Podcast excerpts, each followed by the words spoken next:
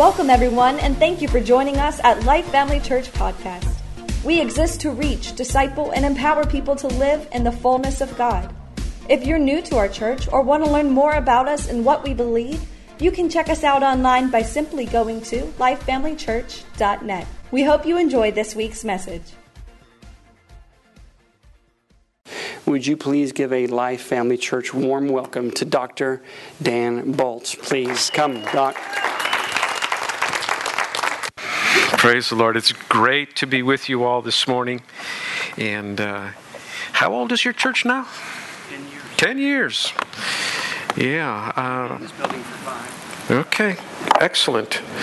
I remember the uh, conversations before you all started about starting a church. In fact, one evening you had us to your house and picked our brains a little bit. So, uh, we, uh, my wife and I, Sandy, we love your pastors. Uh, we've known them, as you said, 14 years or so, something like that. They used to live in the frigid north with us, which is really not so frigid. I don't know what the problem was, but.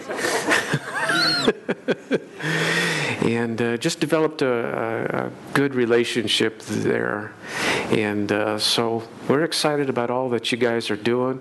Uh, although I will admit, some of my attraction to them is because they are so different from me. wow. and uh, there's times when just watching them go, it reminds me of my grandkids. You know, they go, go, go. They go so much they make me tired. and I get dizzy and need to sit down just watching them, because, and that's how they are. Very, very different from uh, from me, but you know the Lord has called so many different kinds of people to do so many different kinds of things, and so uh, each of us just need to find where are we called, how are we put together, how are we wired. The five love languages is an example, personality types, all different kinds of things. But there's great diversity and differences, and uh, you know, just excel at being you as God created you to be. So that's a wonderful, wonderful thing, and. Uh, yeah, by uh, gifting, I am a teacher of the Word and just watching uh, again here this morning, and I, I know your your pastor, uh, how he operates, his giftings, and so on, and uh, where he will be one that will really bring the anointing in a tangible way, in a visible way, in a moment, in a sudden release. I'm kind of the guy that after you've received that, now what? Then it's my turn. And I find this, and uh, maybe I'll talk about some of that today. Yes, we need to receive the anointing. Yes, we need impartations. Yes, we need a moment where everything changes. But as I get into my message today, um, you're going to be challenged after that as to whether you receive something or not. That's good. and what to do after there's a little bit of a challenge. Uh, and I can tell you this, just being, as he said, ministry almost 30 years and pastoring all of those years, uh, just watching people's lives over a long period of time, uh, folks have struggles and fights. And uh, being able to come through a fight is a very, very important skill to have. And uh, you know, if we're not careful, we think "Oh, I just need to get to a anointed service. Well, yes, but sometimes an anointed service is not an option right now. Amen. So let me uh, maybe start in this direction as I'm actually already beginning to introduce what I want to uh, share with you a little bit this morning. Uh, some of you uh, may know us from previous times being here. Uh, maybe many of you do not. But uh, on January 24th, a year ago, so it's a little over a year now. Uh, my wife and I were in Fort Worth, Texas at uh, Brother Copeland's Ministers Conference. And on the last evening of those services, as we were getting ready, my wife came out from our hotel bathroom into the main area there and said to me, I just heard a pop in my neck. And uh, that popping then gave her the most horrific headache she ever had in her life. And she sat down and uh, thinking neck, you know, spine, something like that, you know, instant migraine, that kind of thing. Uh, prayed for her, uh, ministered healing to her, and uh, then encouraged her to go lay down in the bed. She had some relief.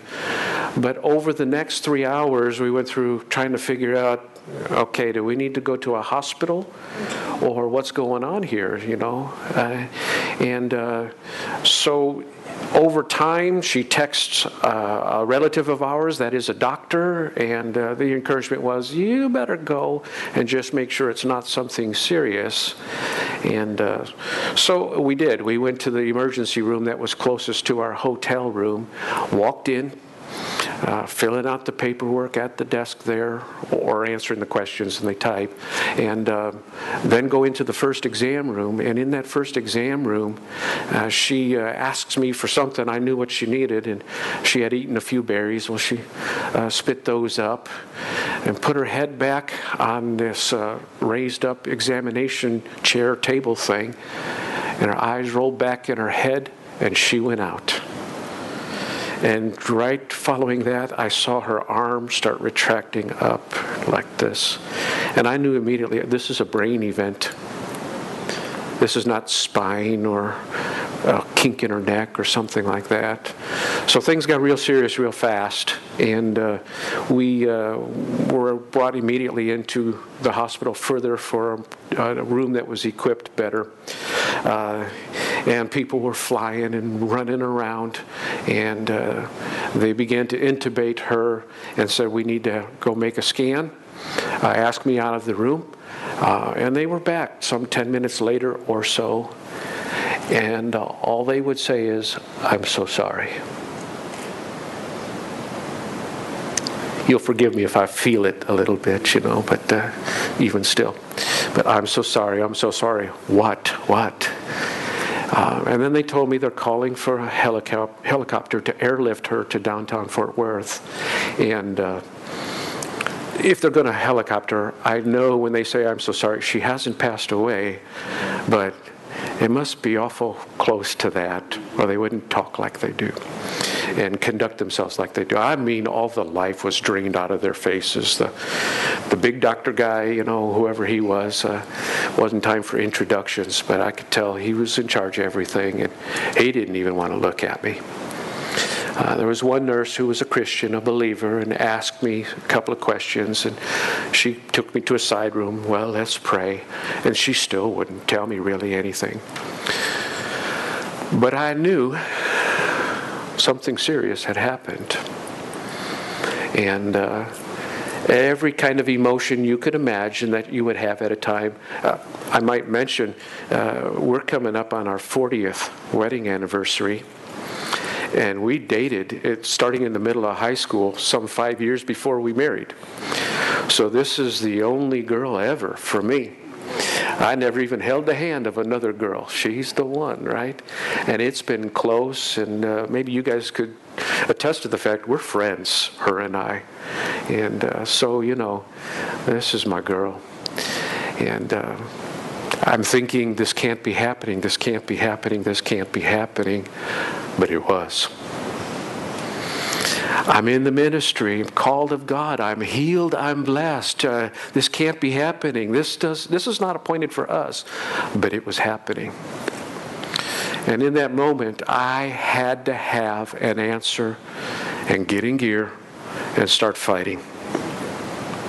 Uh, as I was saying earlier, you know, an anointed service and an anointed minister is not always available to you because you may need something right now.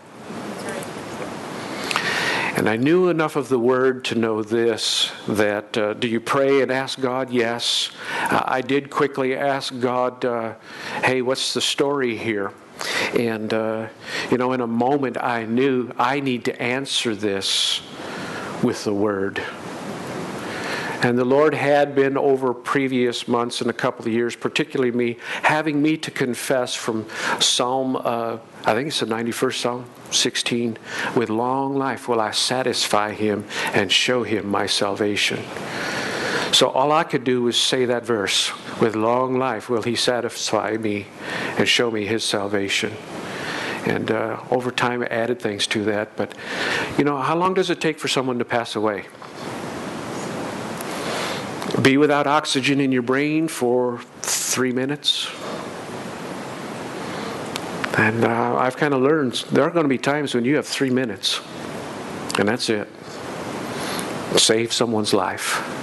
Uh, one of the things I taught in my home church after we eventually got back to our home, she was in the hospital in Fort Worth two months, and then a specialist hospital in Indiana for one month, and then downtown Chicago at the best uh, stroke and rehab center in the world for a month.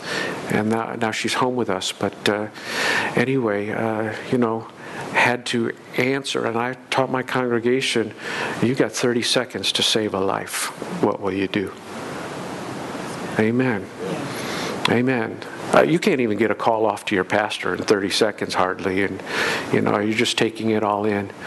So uh, just to kind of fill out that part of the story, uh, she was flown downtown Fort Worth. I drove. Um, still believing everything's going to be all right. It's all going to be all right, you know. I was welcome in the helicopter, but I thought, nah, then I got to get back somehow to get the car. So, anyway, I drove there. I was at the emergency room uh, to hear the helicopter come in, and uh, boy, the buzz and the people running and all of that kind of thing brought her in, and very quickly, um, a neurosurgeon uh, found me, met with me, and started all over again the I'm so sorry, I'm so sorry. And uh, you know, the words from your mouth are extremely important. You'll have according to what you say, and I, you know, I'm sure your pastors have taught you some of those things. How you answer uh, is extremely important. I knew not to say certain things, right? You don't voice your fears. You don't give them life. And so he's telling me, "Do you have family? I think you need to call them in, and so on." And and uh, all I would say is, "Okay, yeah, I have family. I can call them." And uh, she's she's oh you know, and he's going on a little bit, and I would say, "Okay." And he thought I wasn't getting it. Right? You don't understand. Uh, and I've learned they won't flat out tell you she's going to die. They won't say it that way. They have a nice way of trying to get you there, right? those kinds of things. And so finally, in, in some desperation, he says, Well, come here. And he takes me to a laptop and shows me the scans.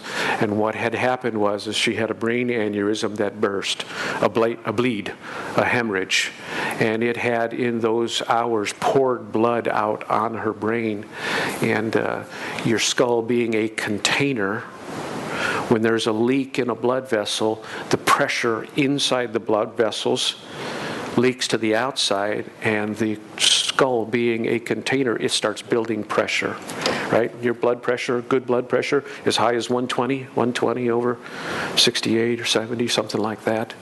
So the pressure on her brain went to a point where the term that they used with me was she stroked out. Um, pressure on that brain prohibits any blood flowing through the brain. It's a stroke of a different variety. And he showed me the scans, and he could say, Look, see this here, clouded area, this and this. And I'm looking at that. That's pretty much most of her brain. And I know oh, that can't be good, right? But uh, um, he implied to me she's to die. She's got to die. And in that first night, this is a hospital of about 3,000 beds, something like that. Another neurosurgeon tells me um, she is the sickest person in this hospital. And I figured out that's a nice way of telling me she's got to die first. Amen. Amen. So uh, there's so many things I've learned, so many things I could teach. Um, you know, this is this is one of those things that uh, we all love services that are whew, so exciting, run around, all the blessings are ours, and they are. The Lord has paid for your healing and your prosperity and your joy and your happiness and all of that. But all, all that's true. And I've experienced all that. But there are also times when it's a test to see well, do you believe it in a time that looks a little different? Yeah. As the people say, when the rubber meets the road, you know, that kind of a thing. So uh, I've learned so much and I've ministered so much in these things, how to help people go through things, because we do, right? And uh, one of the things that's most important, and there's only so much time available, you know, to teach the word, but uh, one of the things I feel uh, led to speak to you about this morning a little bit is courage. Courage in the face of adversity. Uh, you might recall uh, that uh, Jairus sought the Lord Jesus for healing. My daughter lies at the point of death, right? And uh, Jesus says, "Okay, I'll come to your house." He was requested to come to her house, his house. And on the way, that's when the woman with the issue of blood tugs at the hem of his garment. She's healed. Jesus stops, talks with her a while, and so on. Uh, and while they're on the way to the house, uh, people come and say, "Don't bother the teacher anymore. Your daughter's gone." I can relate to that moment where the whole world crashes in on you and everything you think is right has been turned upside down. Uh, everything you believe is now challenged to the maximum. And uh, what did Jesus say to that father? He said, Fear not, only believe. Well, I think it's universal for us. When you're faced with something and, you know, uh, it's there, uh, you're going to be tempted to be afraid. Yeah. Joyce Meyer wrote a book, I think, you know, uh, Do It Afraid. Has to do with, yeah, you're going to experience fear, but you rise up anyway and you do what you need to do. And uh, just, you don't give voice and you don't give place to that fear. But courage. So, to be honest with you, it was not just that first night or those first days or weeks, but it's been months and months of continuing to find courage. We uh, had many miracles in her case and things that she, uh, you know, I, I, mean, they told me impossible. She can't live. She did. She learned how to breathe. Uh, was in a coma for. Um, almost eight weeks and then opened her eyes. Amen. And then began to be able to squeeze our hand and so on. Uh, and she's got a ways to go, you know, and uh, uh, only so much time to tell you some of these things. But uh, after all of the wonderful miracles we received that were happening like that, it all slowed down. And uh, now we're uh, at a point where uh, the fear is is that it won't get any better. And this is as good as it's going to be, and so on. And it's a different kind of a fight. She's going to live. She's going to live a long time. Her doctor says, Oh, yeah, she'll live a long time. But I don't want her to remain 100% dependent. She can't speak. Uh, and some of that. So, uh, you know, what I'm saying is, is you will have to maintain courage or know how to find courage through different parts of a battle. Amen. And, uh, you know, Brother Hagin used to say this when uh, we attended Rhema uh, that so many people, words to this effect, they miss the supernatural looking for the spectacular. And when someone is instantly, miraculously healed and rises up out of a wheelchair or whatever it is, that's an exciting time, isn't it? It's a wonderful thing. It's an amazing thing. Um, to see those things happen. And there are moves of God where it happens a lot. It happens on foreign soil a lot more than here in the States, which someone like your pastor is a little frustrated about, you know.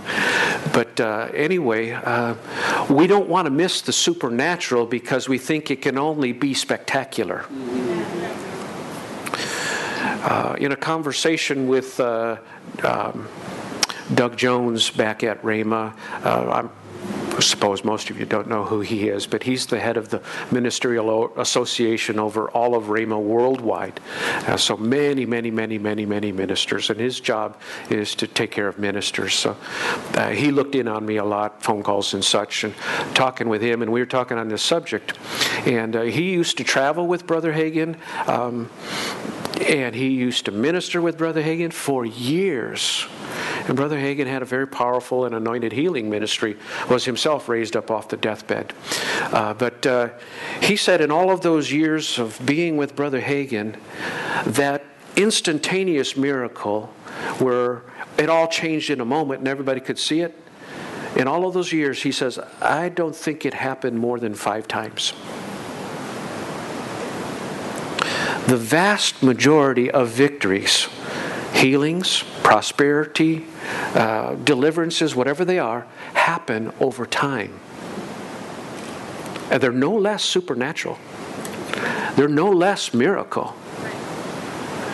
We do live by faith and walk by faith. Amen. Well, as something stretches on, courage is still a challenge. So maybe I need to jump into this a little more. Uh, this morning, your pastor did mention that perhaps tonight I could continue, and I may need to do that. Just I'll split this in half and do half and half. But I want to talk about having courage in the face of adversity. I'd love to say, you know, just come to Jesus and all your problems are over. You'll never be challenged. Has anybody found that doesn't exactly work like that, you know? And uh, I've always uh, winced a little bit if someone presents the gospel and they imply that. You know, I just come to Jesus and everything will be fixed, man, and you'll have an easy life from here on out. I'll say this it's a lot easier with Jesus than without. But uh, things happen in believers' lives too. And thank God that we do have uh, things that uh, are in our uh, resource bag since we're Christians and believers. You know, we have a covenant. Uh, uh, you can't say enough about a healing covenant. But I want to talk about courage. Um, if you would look with me, Joshua 1 1. Um, when I think about courage, the first thing I think about is Joshua and the Lord's instruction to him. Uh, by the way, all through your Bible, you have all kinds of stories of conflict and trouble and the people of God rising up anyway. Mm-hmm. And fighting their way through it and believing God and receiving a great deliverance. I sometimes wonder this if God just doesn't love uh, a movie where the tension builds and it gets worse and it gets worse, it gets worse, and then all of a sudden it comes out right. Amen. Makes a great story, right? Well, I didn't volunteer for this story, and you didn't either, but it needs to turn out as a great story. Joshua 1 1 After the death of Moses, the servant of the Lord, it came to pass that the Lord spoke to Joshua, son of Nun, Moses' assistant, saying, Moses, my servant, is dead. Now therefore, arise, go over this Jordan. And I hope you can recall that this is the second instruction to go over the Jordan into the promised land. It was supposed to happen 40 years earlier, right? With that generation and Moses.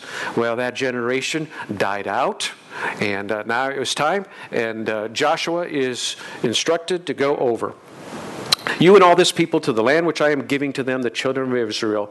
Every place that the sole of your foot will tread upon, I have given to you. Don't you love when God says something mighty to you like that? Every place you go, it's yours, it's yours, it's yours. But if you know the story, they had to go in and fight for it, even though it was given to them. Uh, verse 4 From the wilderness and this Lebanon, as far as the great river, the river Euphrates, the land of the Hittites, to the great sea, toward the going down of the sun, shall be your territory.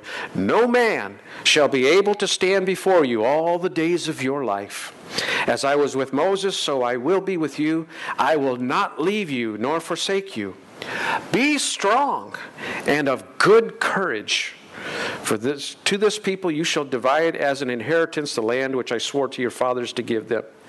Only be strong and very courageous, that you may observe to do according to all the law which Moses my servant commanded you. Do not turn from it to the right hand or to the left, that you may prosper wherever you go. This book of the law shall not depart from your mouth, but you shall meditate in it day and night now, to meditate is to go over and over and over and over and over. And uh, it, it, also would be to, to mutter it or to say it. So when it says don't let it get out of your mouth, it means that you're saying these things over and over and over. Now, I personally found through those days and those, especially those first hours, that fear was presented to me. You know, she's going to die. She's going to die. And fear. And uh, I experienced it the way I've heard Brother Hagin talk about it, and, and Dr. Ed Dufresne also. It feels like something that grabs hold of your foot and starts crawling up your leg. And I could feel it coming inside. I could feel it come to the core of my being where you just almost shudder and coming up my neck. And I knew if I didn't do something quick, it's going to come out of my mouth. So I would speak the word. I'm in a hospital, not great big, you know, loud, but I would say it. And it would put that thing down. And I'd have relief from that fear for four or five seconds. And I'd have to say it again. And that would give me relief a few seconds more. And I'd say it again. And I got the victory over it, but I'd have to say it again. And then, I, you know, I eventually was getting to a minute or two, and I'd have to say it again. Day and night. Day and night. The first night I didn't sleep at all, but uh, then I knew this I'm not going to give the glory to the enemy to sit in her hospital room as a death watch. I'm going to the hotel. All my family had arrived by then. We're going to the hotel. We're going to get a nice meal and we're going together. Nobody's staying behind on a death watch. We're going together and we're going to live like we're victorious people. We're going for a nice meal. We're going to the hotel. We're going to sleep. And in the morning, uh, when we're ready, we'll get up and go to the hospital. But many times I would, you know, lay down, fall asleep, pop awake, and I'd have to handle it. Say the word. And I'd get relief, and I'd wake up again and have to handle it. Day and night, day and night, day and night. Amen. You know, uh, I'd love if everything was one and done. It's not. It's not. This book of the law shall not depart from your mouth, but you shall meditate in it day and night, that you may observe to do according to all that is written. For then you will make your way prosperous, and then you will have good success. Have I not commanded you? Be strong and of good courage. Do not be afraid, nor be dismayed, for the Lord your God is with you wherever you go. So, in this, I think it's three times there that Joshua's commanded be courageous, be very courageous. Well, courage, from my experience, is not just something that I just muster up. Hey, get a hold of yourself. Come on now, you know. I find that I have to have a resource to draw it from. Uh, I have found that this has challenged me far more than what I am and who I am. I needed more than what I got to get through some of these things. So, where do I get courage? How do I find courage? Where did Joshua find courage? I want to pose a couple questions and we'll go a little further here. Why would God command Joshua to be courageous several times unless there was going to be a fight?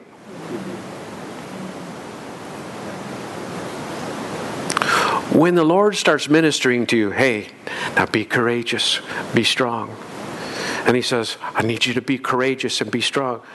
Uh, you could start thinking, hmm, there must be a fight coming.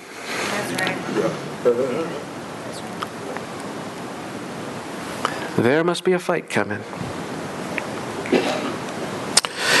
If God gave them the land, why was there going to be a fight? I give you a land flowing with milk and honey. Told Joshua, every place you go, it's yours. Everywhere the sole of your foot touches the ground, it's yours, man. No man will be able to stand before you. So what? I just walk up to them and they all fall down? No.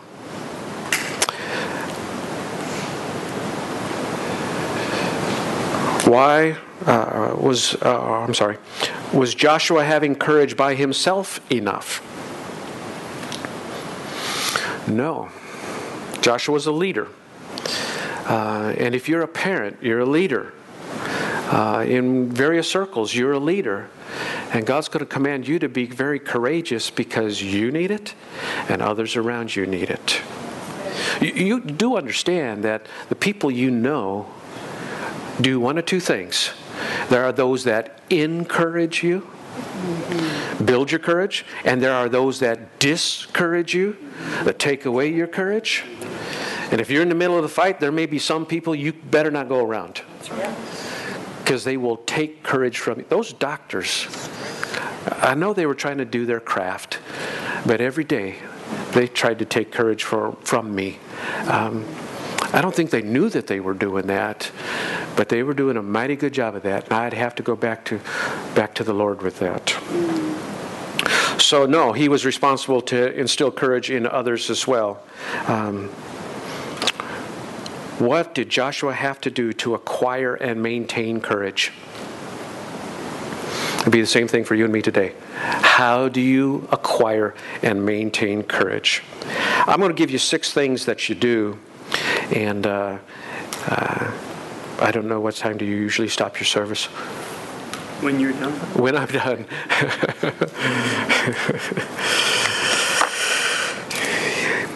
I'm going to give you six things. Uh, they may not all be this morning. But concerning uh, acquiring courage, maintaining courage, uh, when your courage goes away, all the fight in you goes away with it. Uh, Paul wrote, Fight the good fight of faith. Yeah. Uh, and I've learned this too. Anytime the Lord gives you something, the enemy is coming to see if he can take it away. If the Lord says, I'm giving you, uh, uh, well, this morning, an anointing and a calling in business. All right? Y'all came up. You received, hands were laid on you. Did something go in you? Did you receive something? I promise you it will now be challenged. And what you do with what you received this morning from here on out will make up the difference. Well, I thought the power of God came in me and I received an anointing to prosper in business. What's this trouble? Normal. I thought it was going to be easy because I'm anointed to prosper in business. No. No, you will be challenged. When the Spirit of God descended upon Jesus at the baptism of John, that's when his anointing and equipping took place. What's the first thing that happened to him after he was filled with the Spirit, form of a dove descended on him? Do you remember? The wilderness temptation. When you receive something from God, expect it, it's coming. That's actually a point that I'm going to get to, but anyway, a fight is coming. And you're going to have to defend what you received, and you're going to have to hold on to what you received, and you're going to have to protect it and treasure it. And you're going to need courage to do it. Amen. Amen. Well, number one, remember first of all that a fight is brewing. Oh, life is so good. Well, a fight's brewing.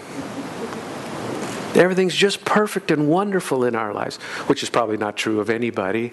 But you know, you get to a point where, oh, it's just so perfect. Don't nobody mess it up. Well, if you're going to follow God, a fight is brewing. And when one fight finishes, another one begins. The Bible says five times the just shall live by faith. It's not something that you receive your merit badge. I lived by faith, so I've accomplished that. We're done with that. You will live your, the rest of your life by faith.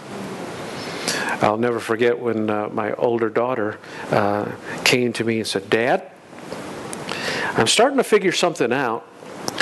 Uh, I think she was about 28 at the time and already two children, a CPA, uh, a pretty successful business, and all of that. Uh, had a mini ranch and horses and things going on. So, you know, fairly successful in some things. Although she had to, they had to really fight it out by faith. But she said, uh, I'm starting to realize that I'm probably going to always have a fight and somewhere my faith has to be active. And I said, You're right. I figured out the same thing too. Let's say you accomplish something that brings you to this level. Well, then you're going to have a fight to go to the next level. And then you're going to have a fight to go to the next level. And where you stop fighting is where you're going to stop progressing. And people do get comfortable at some level and they stop. But a fight's coming. Uh, look at 1 Peter 4 in verse 12, please. 1 Peter 4 12 says this Beloved, do not think it strange concerning the fiery trial which is to try you, as though some strange thing happened to you. So when trouble comes, we're not to go, What's this? I can't believe it. How can this be happening? Oh, this is not happening. Oh, it's happening. And you're going to get in gear or you're going to lay down and surrender. Amen. Do not think it's strange. Do not think it's strange. Do not think it's strange. And it says fiery trial. Amen. It is not strange or unexpected that you will be challenged. And here's the thing, too, about spiritual growth. When uh, some truth from the Word is ministered to you, and you, oh, I see it, I grab hold of it, it's mine. I can remember many years ago discovering the Lord intends to prosper me, even make me wealthy. And people have different descriptions of what wealthy is. I like one from Dr. Dufresne. Wealthy is when you can take a year off of work and it doesn't hurt you none. I like that description. That's a good one. You know, that's not a set number uh, of dollars, but, uh, you know, and uh, so anyway, I discovered those things in the Word and set out to. God's blessed me. He's prospering me. He's making me wealthy. I believe God, I'll be a millionaire and all of that. And guess what? I was challenged along those lines. After discovering it, it seemed like it went down, down, down. And when we were in Bible school, you know, it was, wasn't enough food to feed us all. But uh, one day we came home from church and found our refrigerator and our pantry filled. Still to this day, don't know how that happened. We never missed a meal, but it sure looked like we were going to. You're going to be challenged. When you receive a truth, just know the enemy's coming to take it away. Jesus told the parable of the sower. Bird comes to try to steal away the word. If he can't steal away the word, he's going to confuse you uh, with other things. And if can't do that, he'll just make you so busy with life, you know. And uh, so it was the minority that received 30, 60, and 100 fold in Jesus' parable. But, uh, you know, rejoice over a truth when you receive it and uh, an impartation and anointing, all of that, rejoice. You got it. But it's going to be challenged. Amen. Jesus said this in John 16 33 These things I have spoken to you, that in me you may have peace. In the world you will have tribulation. But be of good cheer, I have overcome the world. What's tribulation? Well, it's just trouble. In this world, in this life, we're going to have trouble. Amen. This is not necessarily a run around the room happy and excited message. Nonetheless, it will help you. It will help you. Uh, so there will be tribulation. 1 Corinthians 10 13. Um, it says here, no temptation. Now, that could easily be translated test instead of temptation. And the reason I mention that is sometimes folks see the word temptation and they think, oh, the enemy trying to get you to sin. Uh, no, uh, it's testing. Anything that tries you, that tests you. So let's read it that way. No test has overtaken you except such as is common to man. First thing to note is this happens to everybody these tests. And when something comes your way, you're not the first and you're not the last. I uh, came very close to losing my wife. And one of the things it's done is really develop a compassion in me. And I know in any group of people this size or so, there are people who did lose a spouse. There are people who've lost a child. Uh, or you know uh, parents and things like that. Uh, you lose people. And i have such a compassion now and an understanding that i didn't before. You know I, it just wasn't my experience. I didn't know about it like i do now. But these things are common. They happen. I can't believe this is happening to me. Well, get over yourself. It could happen to any of us, some of these things. So uh, it's common. It's common. But it says next, but God is faithful. Now, if I got to write the definition here of God being faithful, it would be that He prevents any challenge from ever getting to me. Now, I might say that there's a whole lot of trouble that God has prevented from getting to you. And this verse reflects that a little bit. And we thank God for all the victories we have and all that we've been spared if we obey and follow Him. I tell you, life's a lot tougher if you don't follow the plan of God for your life. And a lot of unnecessary trouble. Uh, like the prodigal son, he didn't have to get knocked down all the way to uh, feeding the hogs and not enough to eat. That was a result of his choices. And so, yeah, we can be spared a lot of things. God is faithful who will not allow you to be tempted or tested beyond what you are able. But with the temptation will also make a way of escape that you may be able to bear it. Amen. God will not permit a test to come to you that you cannot be victorious in. If it's come your way, you can win. Now, you may not feel like it. And you may take inventory of what you have and say, I can't do this. I can't, I don't have what it takes to do this. Yeah, that was the idea for you to depend on God and to reach out beyond yourself. God is faithful, who will not allow something more than what you can be successful at. So uh, I can't say I liked it, but when this test came for me and my wife is uh, barely clinging to life, I knew I can win.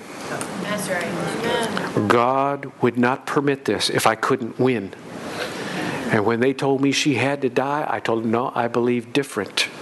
Why do I, why do I believe different? Because God is faithful and He won't allow too much.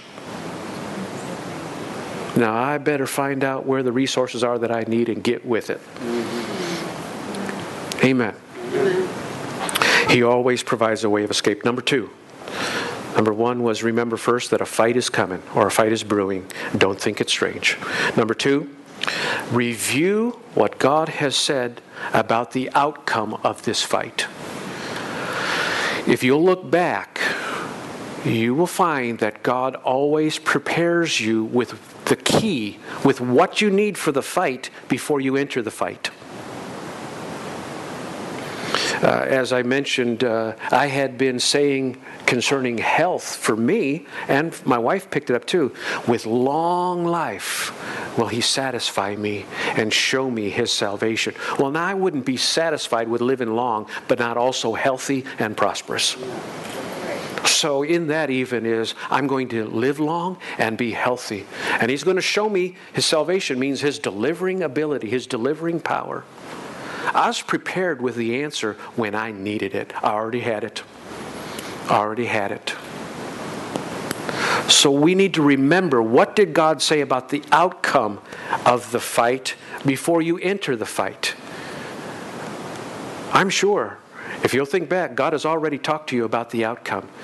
Well, did He do that by His Spirit? Did I have a dream, a vision? Well, you may have had those things, but more than likely it was just simply His Word.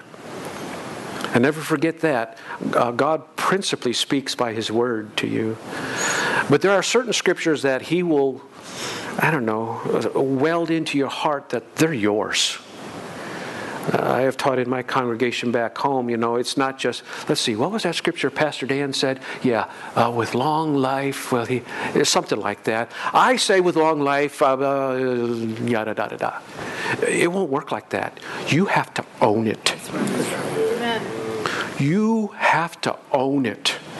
You have to be so that when the fight starts, and the Word of God's the sword, sword of the Spirit, and you go and reach for your weapon, it's there, number one. Number two, when you pull it out, this thing is awesome. Whew, enemy, look what I got. Yeah. If that scripture's not like that to you, where you go, whoo, this will cut you down right now. If it's not like that to you, you're not there yet.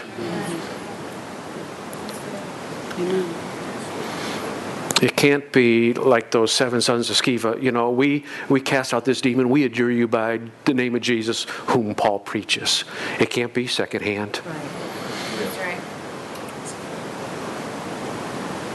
Can't be secondhand. Remember what has God said about the outcome. Well, with Joshua, he had already spoken the outcome. Um, he had said, You will make your way prosperous and have good success. He had said to Joshua, No man will be able to stand against you. He had said, Everywhere where the sole or the foot shall tread is yours. He already described the outcome. Thing about it is, 40 years earlier, with Moses at that time, God had said the same thing about the outcome. But they believed what they saw rather than what God had said. So when you need to recall, what has God said about this battle? What has God said the outcome is? Uh, I love Isaiah 55 11. So shall my word be that goes out from my mouth. It shall not return to me void, but it shall accomplish what I please, and it shall prosper in the thing for which I sent it. He said here, His word will not return void.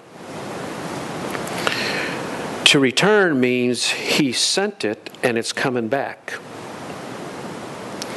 So He says here that His word coming back won't be empty. When we speak the word, he has sent it to us, and if it's real to us and we possess it and it's ours, when we speak it back to Him, faith is released and it is full of power. That's why some people can say the same words and there's no power. And others just say the word, just say the word, and it's full of power. I have learned something about putting the devil on the run I don't have time to tell the many experiences I had, but once caught up in the Spirit, I had a battle with the devil, and I realized that he was just kind of having his way, plaguing me with fear. And I tell you, some kind of boldness or something rose up on the inside, and I started saying the word on some things, and I could see kind of in the spirit like I had, uh, this sounds silly, but like I had a broom in my hand, and he was a rat crawling around on the floor, and I would strike at him, and he'd scurry this way and then that way, trying to get away from me. Amen. Where every time I'd hit him with that word, and he ended up, you know, the room appeared to go into darkness. In a corner there where it's dark, and he's just with a terrified look on his face, exhausted. And I did that in three or four minutes. Yes. I learned how to put the fear of God in him. But it was the Word of God that I was speaking that was real to me and uh, put him on the run. The Word was not returning void, but full of power. So, review what God has said about the outcome. And number three, choose to believe God rather than what you see. Choose to believe God rather than what you see. Uh, let's go to Acts 27 25. And uh, I'll lay out this what's going on here. Paul was on a ship, the Apostle Paul on a ship with some others, prisoners and other people. There was two or three hundred, if I remember correctly, on this ship. And they had been caught in winter storms and uh, had gone through a process of throwing things overboard and doing everything they can just to survive. And uh, we're talking something like 14 days. And the scripture says, when all hope of being saved was gone, an angel of the Lord appeared to Paul and said to Paul that he would uh, that all lives would be spared, nothing lost except the ship. And it did happen that the ship was broken up on the rocks and they were all in the water and so on. They hadn't eaten for days. Uh, but Paul called them all together. And we're talking Roman soldiers. He's a prisoner in chains, but he calls them together and he ministers. He says this in Acts 27 25 Therefore take heart men, for I believe God that it will be just as it was told me. You have to choose to believe God. Every day we're confronted with what we see compared to what God has said. Uh, they were showing me scans and test results and, and the best opinion of the best doctors in all of uh, the southern United States there. We were at, uh, turned out, one of the best places in all of the country for stroke and brain injury. Uh, ICU unit, you know, just for uh, stroke. big place. Um, several rooms going around, maybe about 20 of them, and every day people dying coming in, another one dies. Uh, 90% of the people there don't leave the patients alive. That's where we were. So, uh, and the doctors at daily want to give me updates and tell me things, and uh, you have to choose. You have to choose. Am I going to believe God or what they tell me? I don't doubt those doctors know their stuff. One doctor got so frustrated with me you don't understand. I said, Yeah, I do. I understand what you're saying. He got so frustrated with me, he kind of stormed over toward the center core where a lot of desks were and so on, and he grabbed a model of a head brought it over, started pulling the skull off. See this brain part, you know, and he's telling me this is dead. And this part and this between here, the right and the left communicate to one another through this membrane, and that membrane is dead. And unless that membrane is alive, the right half can't talk to the left half. It's like two people on a cell phone, and they can speak, but they can't hear one another. And uh, and and she'll never wake up. He was almost angry with me. And I said, I understand. I believe something different. That's right. I had to choose. I had to choose. I had to choose. And we're uh, 12, going on 13 months into this. I still have to choose Amen. every day. Because, uh, you know, I can look at her and I can choose, I can see what she can't do, or I can see what God has said and what she can do. Right. Amen. Amen. So uh, you have to choose to believe God uh, rather than what you see. Um,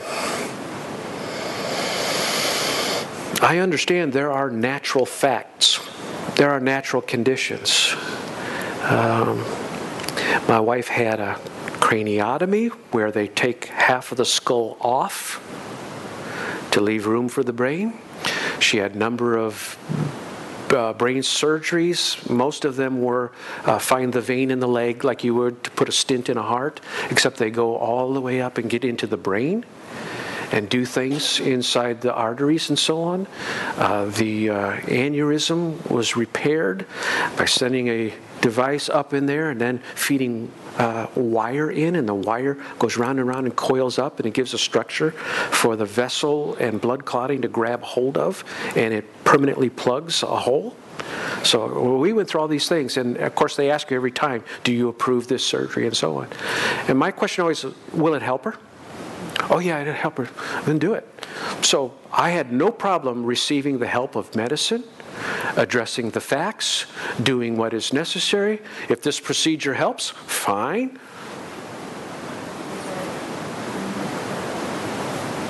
But ultimately, I, I, I didn't think, well, doctor, are, will you save her? Please, will you save her? I knew he couldn't.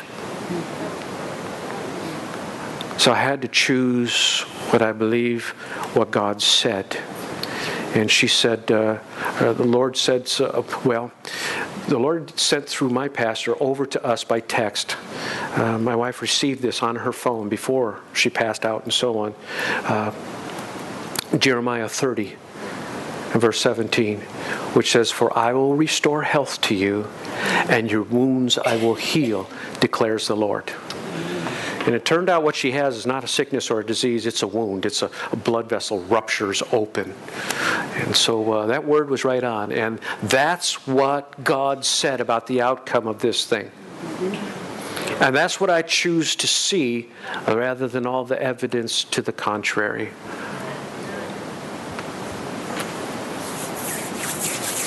I think we'll disconnect there and save some more for tonight. But uh, at this point in time, she has accomplished, my wife, the, the impossible. Um, and any number of things that they said she'll never do this, she'll never do that, she's doing them. There's a ways to go, and uh, we're going to get to uh, tonight talking about perseverance. So most of your battles will require perseverance. And uh, maintaining these things, maintaining courage over the long period uh, is a little bit different. Um, everybody can run a sprint for a short burst. Everybody's strong right at first, but how do you maintain those things and keep right on going? So, we're talking about courage. How do you acquire and how do you maintain your courage in the face of adversity? Uh, so, we had said, remember first that a fight is coming. It's not strange, it's coming. Uh, number two, uh, review what God has said about the outcome of this fight. And you're going to have to keep doing that. Keep reviewing the outcome. Here's the outcome. Here's the outcome. Uh, and keep speaking those things and uh, always choose to believe God rather than what you see. Amen? Thank you for joining us this week. It's our honor to serve you and be part of your walk with Christ. Don't forget to check out our website at lifefamilychurch.net. Have a blessed week and remember, the best is yet to come.